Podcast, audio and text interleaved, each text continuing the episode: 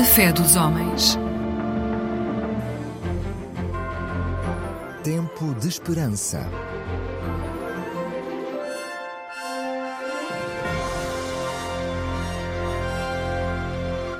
Um programa da Igreja Adventista do Sétimo Dia. Olá, seja bem-vindo ao Tempo de Esperança. Este é o espaço da Igreja Adventista do Sétimo Dia, aqui no programa Fé dos Homens, da Antena 1. E por isso o convite para vir comigo para uns minutos de reflexão. O meu nome é Pedro Esteves e temos estado ao longo dos últimos programas, já há alguns meses mesmo, no nosso espaço aqui na Fé dos Homens, a refletir sobre Deus, sobre quem Ele é, sobre como Ele está revelado, particularmente por acreditarmos que uma formulação sobre Deus é a melhor forma de entendermos as raízes, os fundamentos da esperança e da fé de uma igreja, neste caso, e por isso esta proclamação sobre Deus é a visão que temos sobre Ele a partir da cosmovisão teológica também e espiritual da Igreja Adventista do Sétimo Dia. Hoje desafio a olhar para Deus, tal como revelado em Jesus Cristo, particularmente numa, numa característica que o torna, de facto, um Deus único e extraordinário. Convido a pensar comigo nas palavras que estão registadas no Evangelho de João, no capítulo 13. Ele é bem conhecido por uma atitude, um gesto de Jesus que criou grande espanto nos discípulos o texto diz que antes da festa da Páscoa, sabendo Jesus que já era chegada a sua hora de passar deste mundo para o Pai, como havia amado os seus que estavam no mundo, amou-os até ao fim. Fixemos aqui nesta expressão. O texto diz que Jesus amou, amou os seus discípulos até ao fim. Significa isto que ele revelou toda a plenitude do seu amor. Há uma versão em inglês deste texto que li há uns tempos, que gostei bastante da formulação. Obviamente que as diferentes traduções elas dão-nos formulações diferentes nas várias línguas da mesma verdade que está ali escrita, e esta versão dizia que mostrou-lhes a plena extensão do seu amor. É a ideia de mostrar até que limite Deus está disposto a ir. E esse limite é o fim, é a extensão máxima possível. Ora, se nós pudermos saber como é que Jesus revelou esta profunda extensão do seu amor, essa plenitude, então podemos entender que na verdade isso é um chamado, é como que um apelo a compreendermos também a forma como nos devemos comportar no que diz respeito à extensão do nosso próprio amor, aquele que nós estendemos a quem está à nossa volta. Se pudéssemos resumir a ideia que está expressa na Bíblia acerca de Deus e da extensão do seu amor, talvez a melhor expressão desse amor é o facto de que Deus se curva diante das suas criaturas.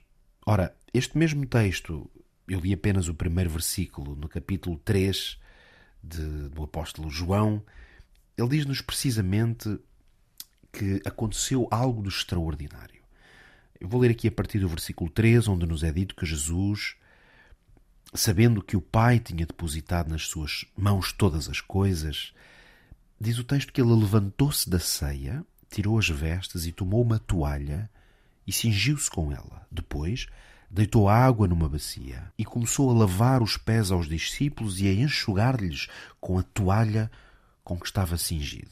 O que nós vemos neste momento, quando temos em consideração que Jesus é Deus, mas que está na terra como homem, é que o quadro que nos é aqui apresentado pode ser resumido nesta ideia.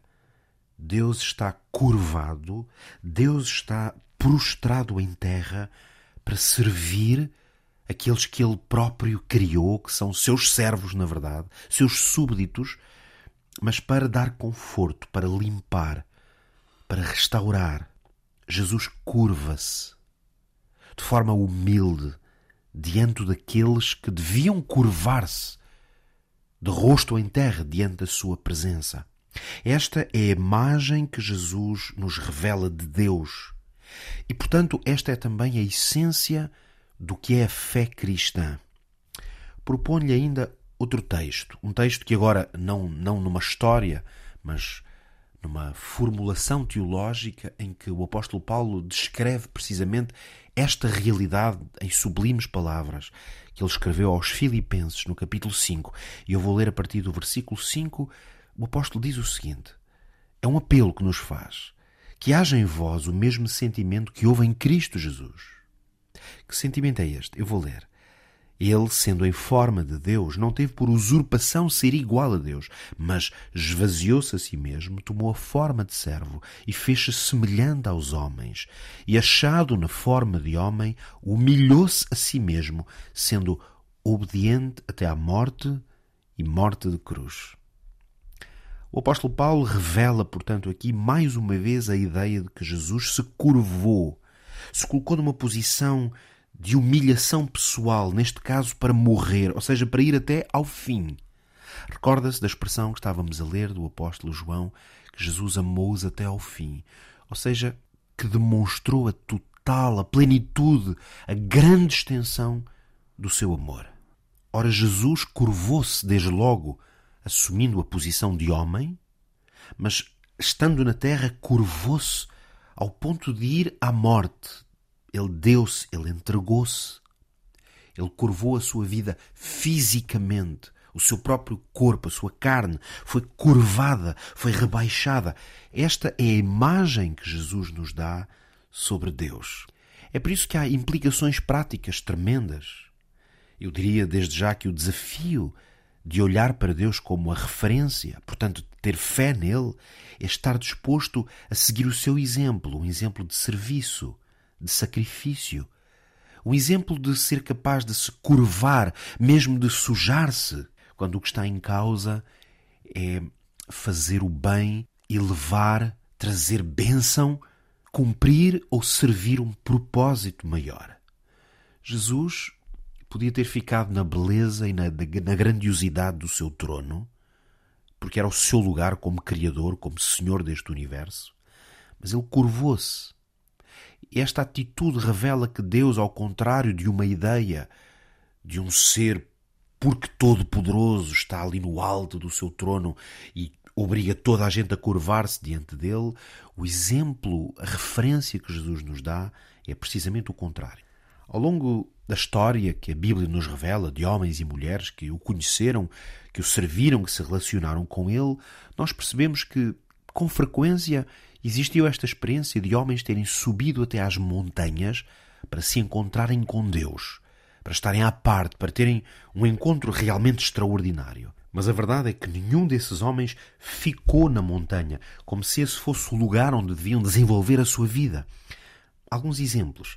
Moisés, com certeza, teria apreciado imenso nunca mais sair do Sinai, onde ele subiu e onde esteve durante muitos dias ali a ter uma percepção clara e muito próxima da presença de Deus, mas ele teve que sair desse lugar de encontro, teve que descer.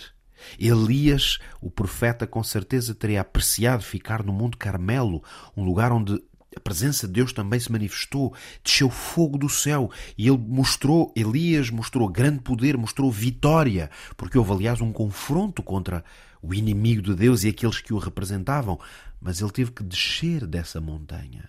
Desde o início, desde que a vinda do Messias, o Filho de Deus à Terra, foi anunciado aos seus pais, Maria, a José também, foi-lhes revelado que ele seria Emanuel, Deus conosco. E a expressão Deus conosco é como que uma uma absoluta definição de quem foi Jesus, mas também de quem Deus é. Ele é o Deus que se faz presente é o Deus que está perto. Ele é o Deus que sai de, da altura, da grandeza e do brilho da sua glória e da sua morada. Ele é o Deus que se curva.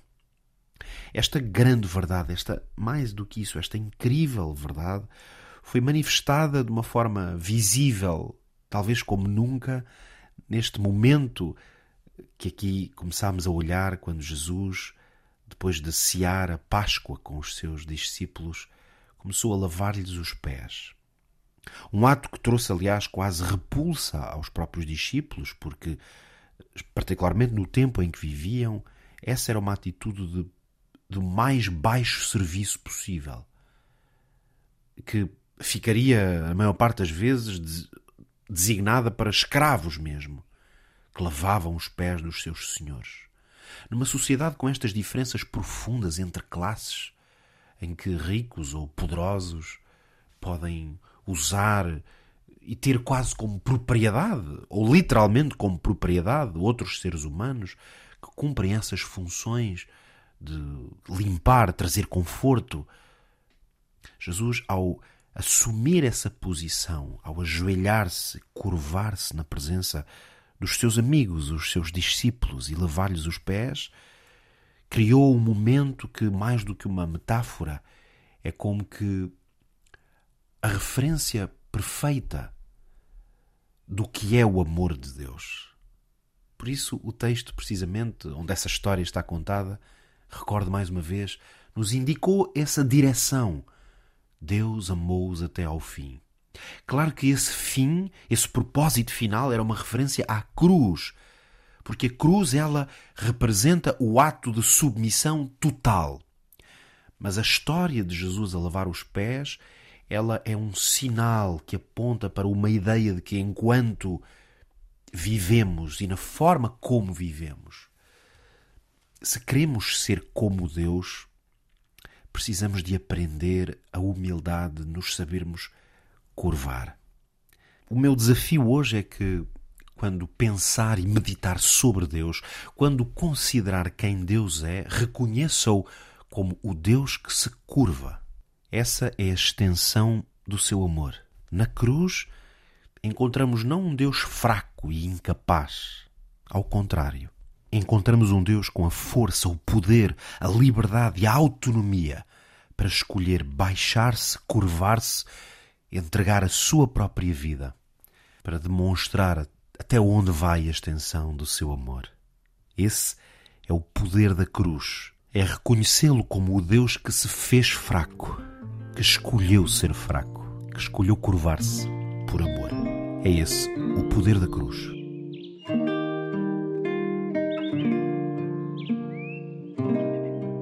Se desejar receber uma Bíblia, ou quem sabe mesmo conhecer melhor a mensagem e a proclamação da Igreja Adventista, temos diversos cursos bíblicos que podemos oferecer-lhe. Basta enviar-nos um SMS, quem sabe um WhatsApp para o número 933 939291. O nosso próximo encontro fica marcado para a próxima quinta-feira já, dia 15 de junho, à meia-noite e cinco. Até lá, se Deus quiser. Tempo de Esperança.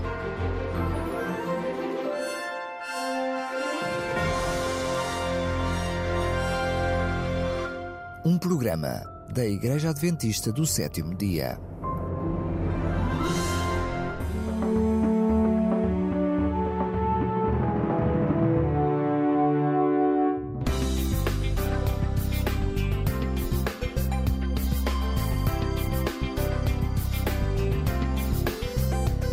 Eclésia Igreja Católica.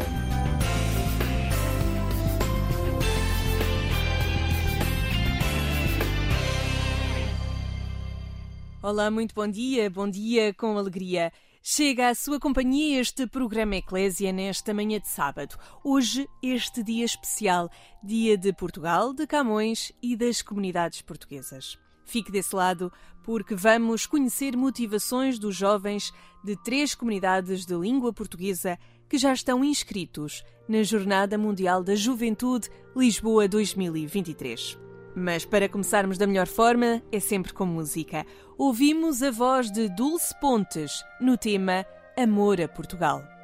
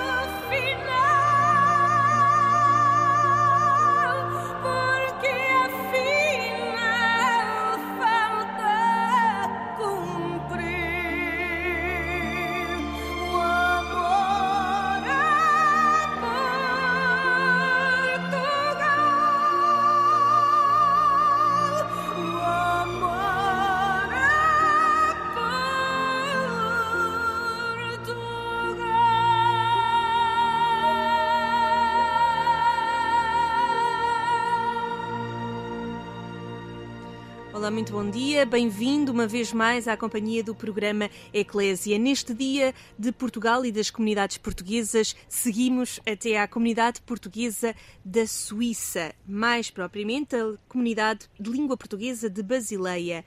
Bom dia, Sara Turgal. Bom dia. Que grupo temos para eh, vir até à Jornada Mundial da Juventude em Lisboa no mês de agosto? Temos um grupo de jovens muito entusiasmado, muito curioso, composto neste momento por 20 a 25 jovens, na casa dos 16 aos 19 anos. Eles estão muito entusiasmados, estão muito curiosos para perceber o que é isto das Jornadas Mundiais da Juventude, mas também estão muito orgulhosos por mostrar o, o seu país e as nossas, um, as nossas características, a nossa cultura, o nosso sol, a nossa praia, também a toda a gente que vai estar presente.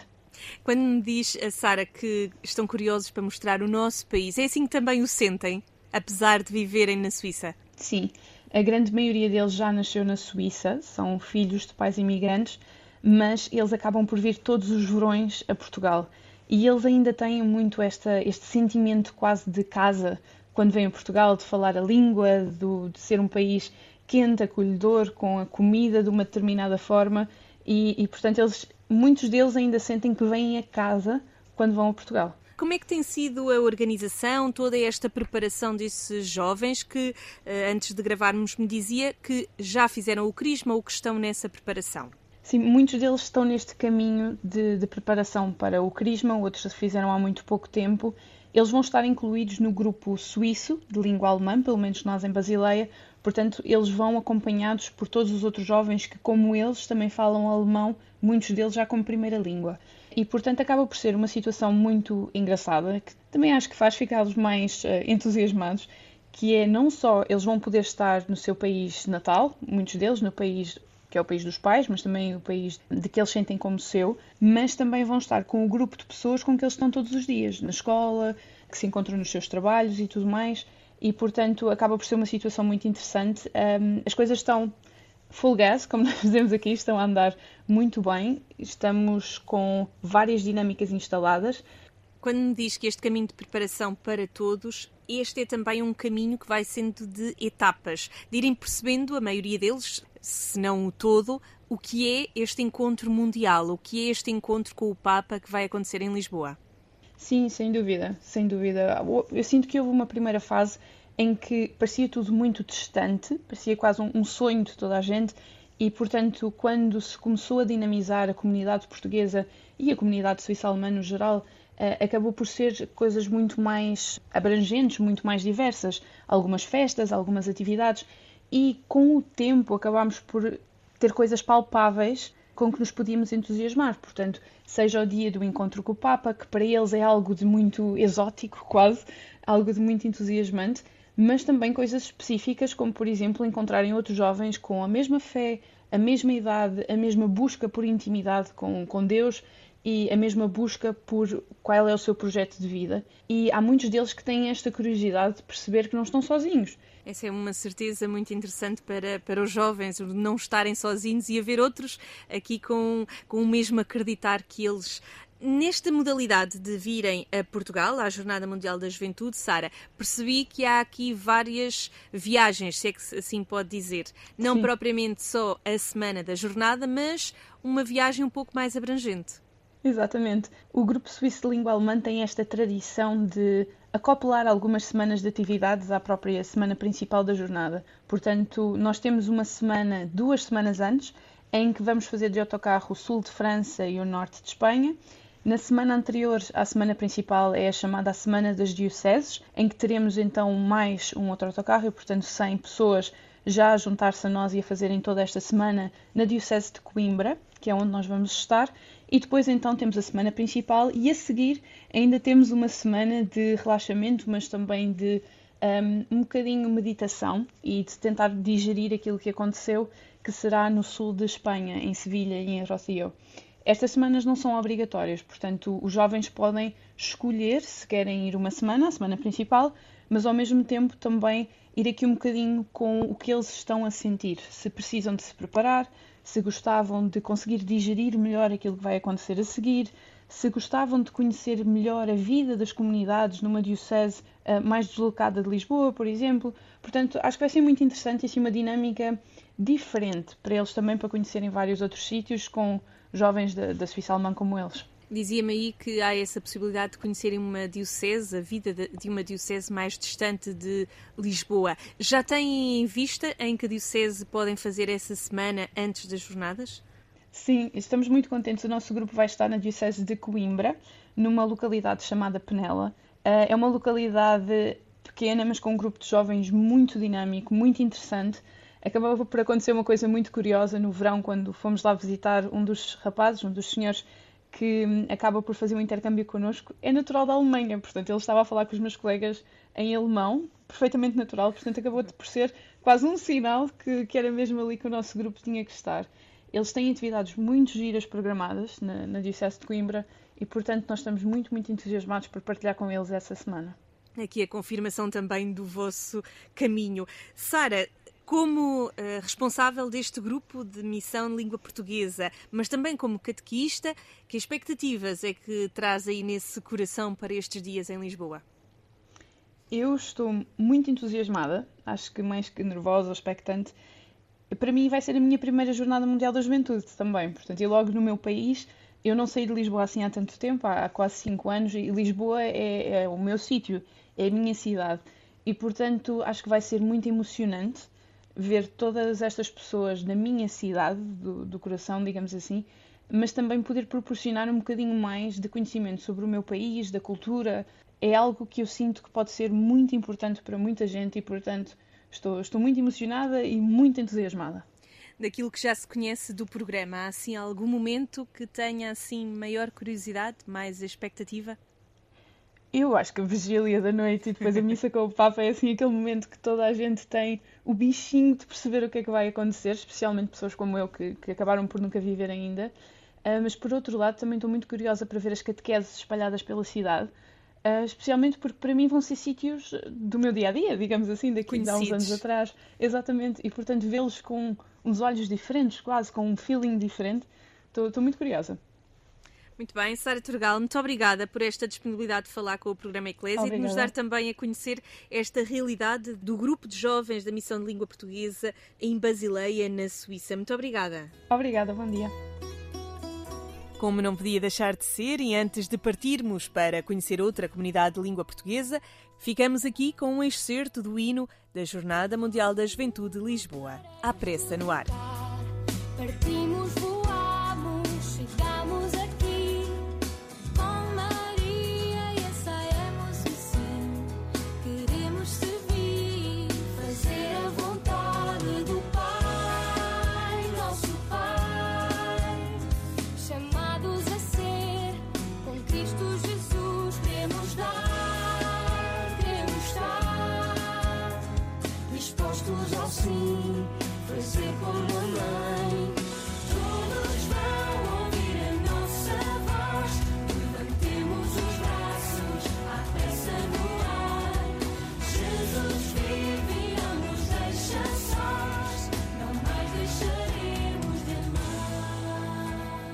damos asas aqui ao voo através da técnica e vamos até ao Luxemburgo.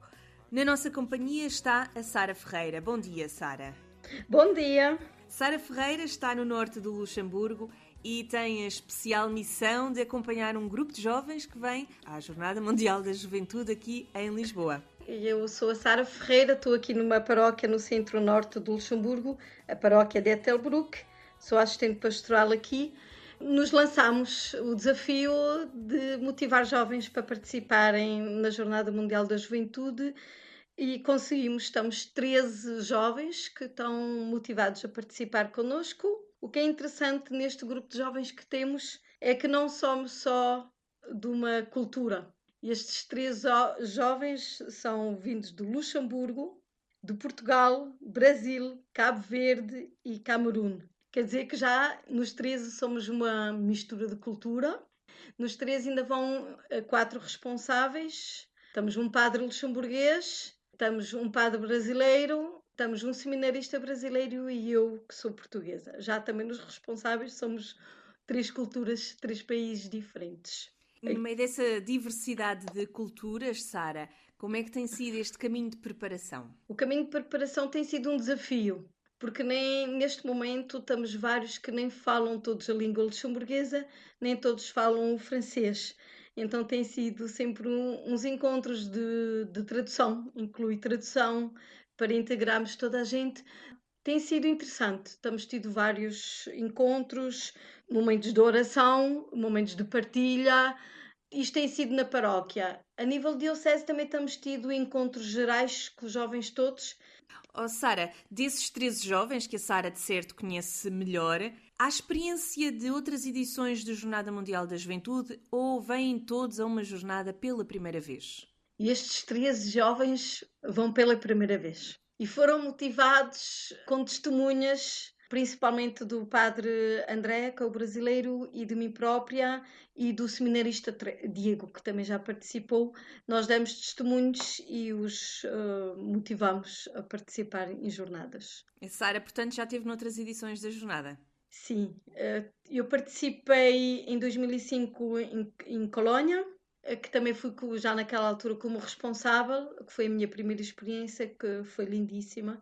E depois em 2011 fui em privado a Madrid, só para quatro dias, para, os quatro dias finais, e depois participei também como responsável com um grupo para a Jornada do Brasil em 2013, no Rio de Janeiro daquilo que foi vivendo nessas experiências diferentes de Jornada Mundial da Juventude, o que é que foi assim o ponto mais importante que passou a esses jovens que agora se motivam a vir a Lisboa no mês de agosto?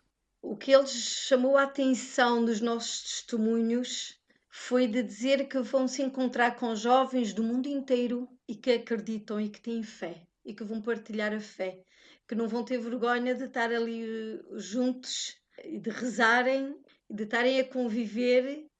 E houve vários que disseram: nunca tive idade para poder participar, finalmente agora tenho idade e quero ir viver essa experiência que sempre ouço ou vejo na televisão pelos outros.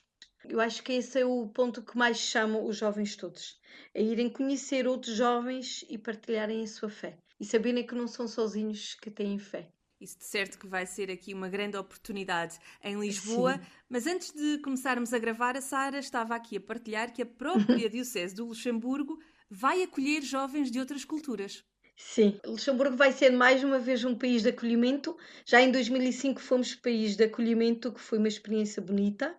E agora vamos ser novamente país de, de acolhimento. Estamos à volta de 70 jovens que vão chegar, que vão chegar aqui ao Luxemburgo no, uh, no dia 18 de julho vindos da Tailândia, do Vietnã, Etiópia e Austrália. Vai ser um desafio, uh, acho que interessante. Os nossos jovens também estão em pulgas, há vários que aceitaram ser família de acolhimento e acho que eles já vão começar a viver aqui essa experiência de partilhar.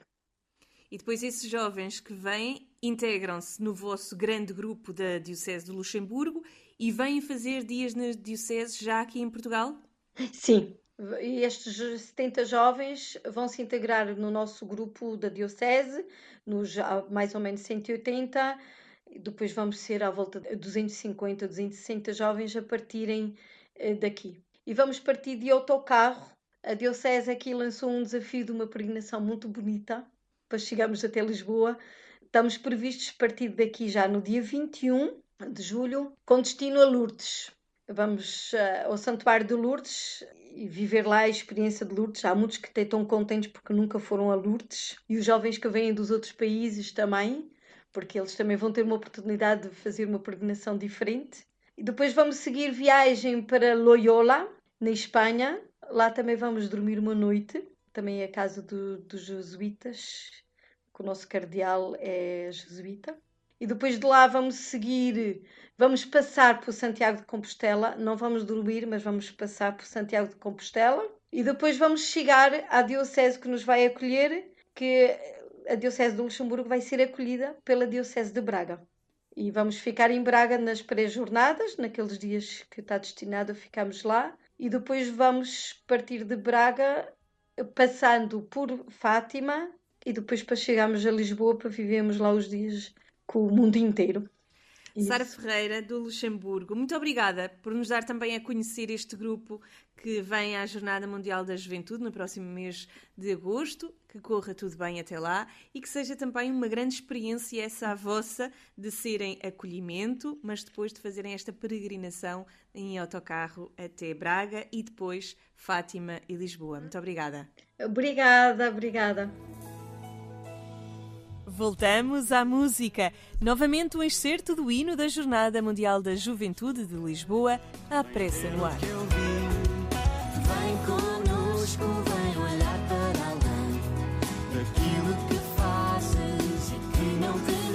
Bom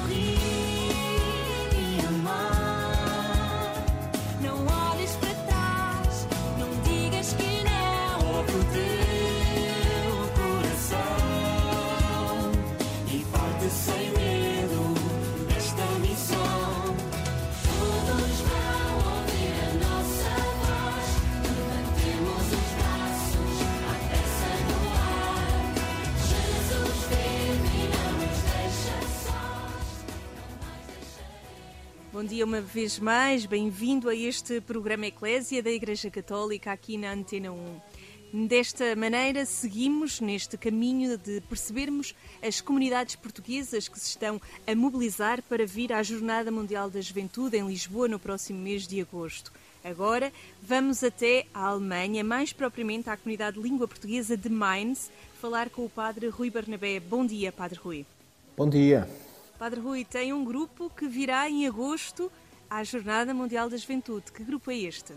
Olha, é um grupo pequenino, é um grupo de lusodescendentes, de gente que já nasceu por aqui, alguns, outros nem por isso, mas cujos pais são portugueses. E estamos integrados no grupo da Diocese de Mainz, aqui, como já ouvimos na Alemanha, e somos um pequeno grupo do grande grupo diocesano, não é?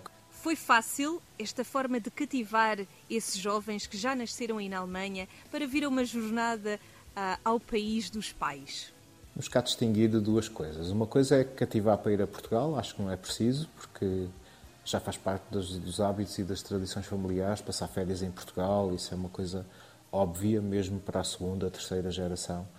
Já estou aqui há alguns anos na Alemanha e fiz várias tentativas de ir a outras jornadas mundiais da juventude e esta, por ser em Lisboa, permitiu a formação deste, deste grupo, que é a primeira vez que acontece nestes olha, 50 anos de comunidade. É a primeira vez que há um grupo que se organiza e que participa numa Jornada Mundial da Juventude. E eu suponho e que o facto de, de ser em Portugal terá com certeza ajudado e terá motivado. Sei que o Padre Rui tem aí consigo alguns jovens com quem já vamos falar a seguir. Só uh, uma última questão, Padre Rui.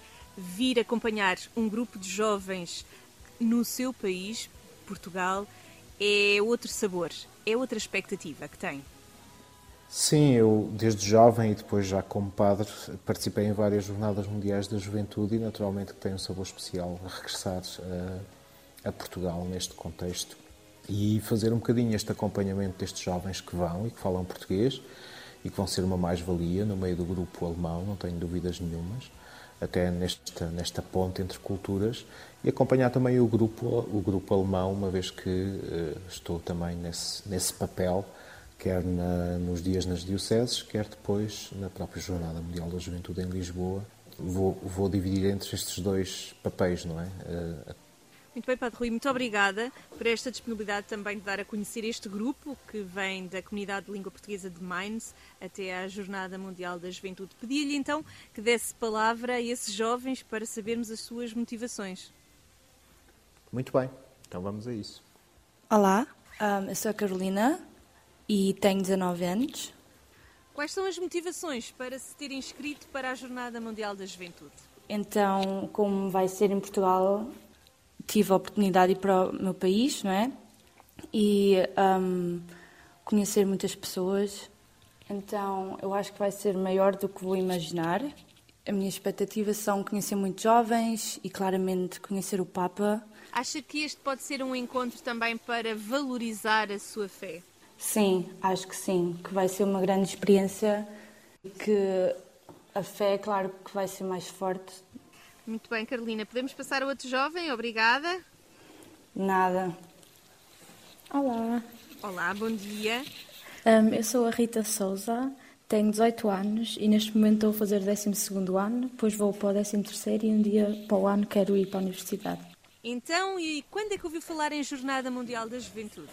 Um, eu ouvi falar da jornada no ano passado, no verão, quando eu vinha a um encontro. E ficou logo com curiosidade de vir a esta jornada em Lisboa? Sim, porque acima de tudo é em Portugal, então vamos conhecer coisas novas e como eu também não tinha ido a Lisboa, é uma oportunidade para ir lá. E uh, o ambiente de estar em grupo deve ser uma coisa muito especial. Oh, Rita vai uh, integrar um grupo grande de jovens aí da Diocese de Mainz, em que irão ser uh, seis a falar português corrente. Isso acaba por ser também interessante na interação com outros jovens e na ajuda que pode vir a ter nesta semana da Jornada Mundial da Juventude aqui em Lisboa. Sim, eu acho que também vai ser interessante ensinar aos, aos, aos alemães que não falam português a nossa tradição, a nossa língua e eh, ajudá-los a conviver com outras pessoas. Obrigada, Rita. Posso pedir para falar com outro jovem? Sim, claro. Olá, ah, eu sou a Lara, eu ando no décimo ano, tenho 16. Olá, Lara, Jornada Mundial da Juventude, o que é que lhe diz uma jovem com 16 anos aí da comunidade de Mainz? Primeiro tive um bocadinho medo, porque também nunca fui a Portugal assim sem os meus pais, mas um, como vou com os meus amigos, Acho que vai ser divertido conhecer pessoal e também nunca fui a Lisboa. Acho que vai ser uma experiência boa. Eu, quando ouvi da jornada, tive muito medo, porque também vamos de avião e eu tenho medo de andar de avião. Mas já, acho que o medo já é pouco, já é pouco. Há de correr tudo bem, até agosto. Obrigada, Lara. De nada. Olá, eu sou o Tiago Souza, eu tenho 17 anos, uh, estou no meu décimo ano está decidida a vir à Jornada Mundial da Juventude em agosto. Sim, Por sim. Porque mesmo já vou com os meus amigos e eh, a primeira vez já fui a Portugal, a Lisboa, e eu gostei muito. E quando eu vi que nós vamos lá e vai ser em Lisboa, gostei, adorei. Ó oh, Tiago, nestes dias que, que já houve de preparação, o que é que o chamou mais a atenção? Chamou mais a atenção porque nós, íamos, nós vamos conhecer pessoas novas e eh, que nós vamos aprender muito e também vamos conhecer o Papa. Muito bem, então passe lá para o último jovem, se faz favor. Olá, chamo Alicia Marques Ferreira, tenho 20 anos e acabei este ano a escola. Então eu já ouvi falar da Jornada Mundial da Juventude, por que está inscrita? Um, eu ouvi dizer este ano, quando um, o, senhor, o Padre Rui nos contou, eu ouvi dizer que é um evento muito grande e que muitas pessoas vão lá estar de muitos países diferentes e achei muito interessante. Vocês estão inscritos para a Jornada Mundial da Juventude naquela semana de 1 a 6 de agosto, mas na semana antes vai haver uma semana de vivência e de preparação já cá em Portugal. Sim, a gente vai a Aveiro e a gente vamos nos preparar lá. Obrigada à Alice e a todos esses jovens aí da comunidade de língua portuguesa de Mainz. Desejo-vos uma boa preparação e até agosto. Muito obrigada. Foi o que demos a conhecer neste programa Eclésia. Seis jovens que vêm integrados na Diocese de Mainz, da Alemanha, rumo à Jornada Mundial da Juventude Lisboa. Muito obrigada. Depois destes testemunhos e do hino da Jornada Mundial da Juventude de Lisboa, seguimos para a habitual reflexão da liturgia deste domingo. Temos connosco o Padre Manuel Barbosa, sacerdote deoniano. Deus prefere a misericórdia ao sacrifício. Esta expressão evangélica deste décimo domingo tempo comum diz-nos que para Deus o essencial está na atitude de adesão verdadeira e coerente ao seu chamamento e proposta de salvação, e não em atos externos de culto ou declarações de boas intenções. Na primeira leitura, o profeta Oseias põe em causa a sinceridade de uma comunidade que procura controlar e manipular Deus, mas não está verdadeiramente interessado em aderir com um coração sincero e verdadeiro à aliança. Na segunda leitura, Paulo indica aos cristãos a fé como a única coisa essencial, apresentando a figura de Abraão como exemplo de, na sua adesão total, incondicional e plena a Deus e aos seus projetos. O Evangelho apresenta-nos uma catequese sobre a resposta que devemos dar a Deus, que a todos chama, sem exceção. O exemplo de Mateus sugere que o decisivo, do ponto de vista de Deus, é a resposta pronta ao seu convite para integrar a comunidade do Reino. Deus tem um projeto de salvação e de vida plena que oferece de forma gratuita. Um dom e não algo que podemos exigir de Deus. Todos são chamados a fazer parte da comunidade do Reino. Deus não exclui nem discrimina ninguém. O que é decisivo não é o cumprimento das leis e das regras, os tais sacrifícios exteriores e vazios, mas a forma como respondemos ao chamamento que Deus nos faz.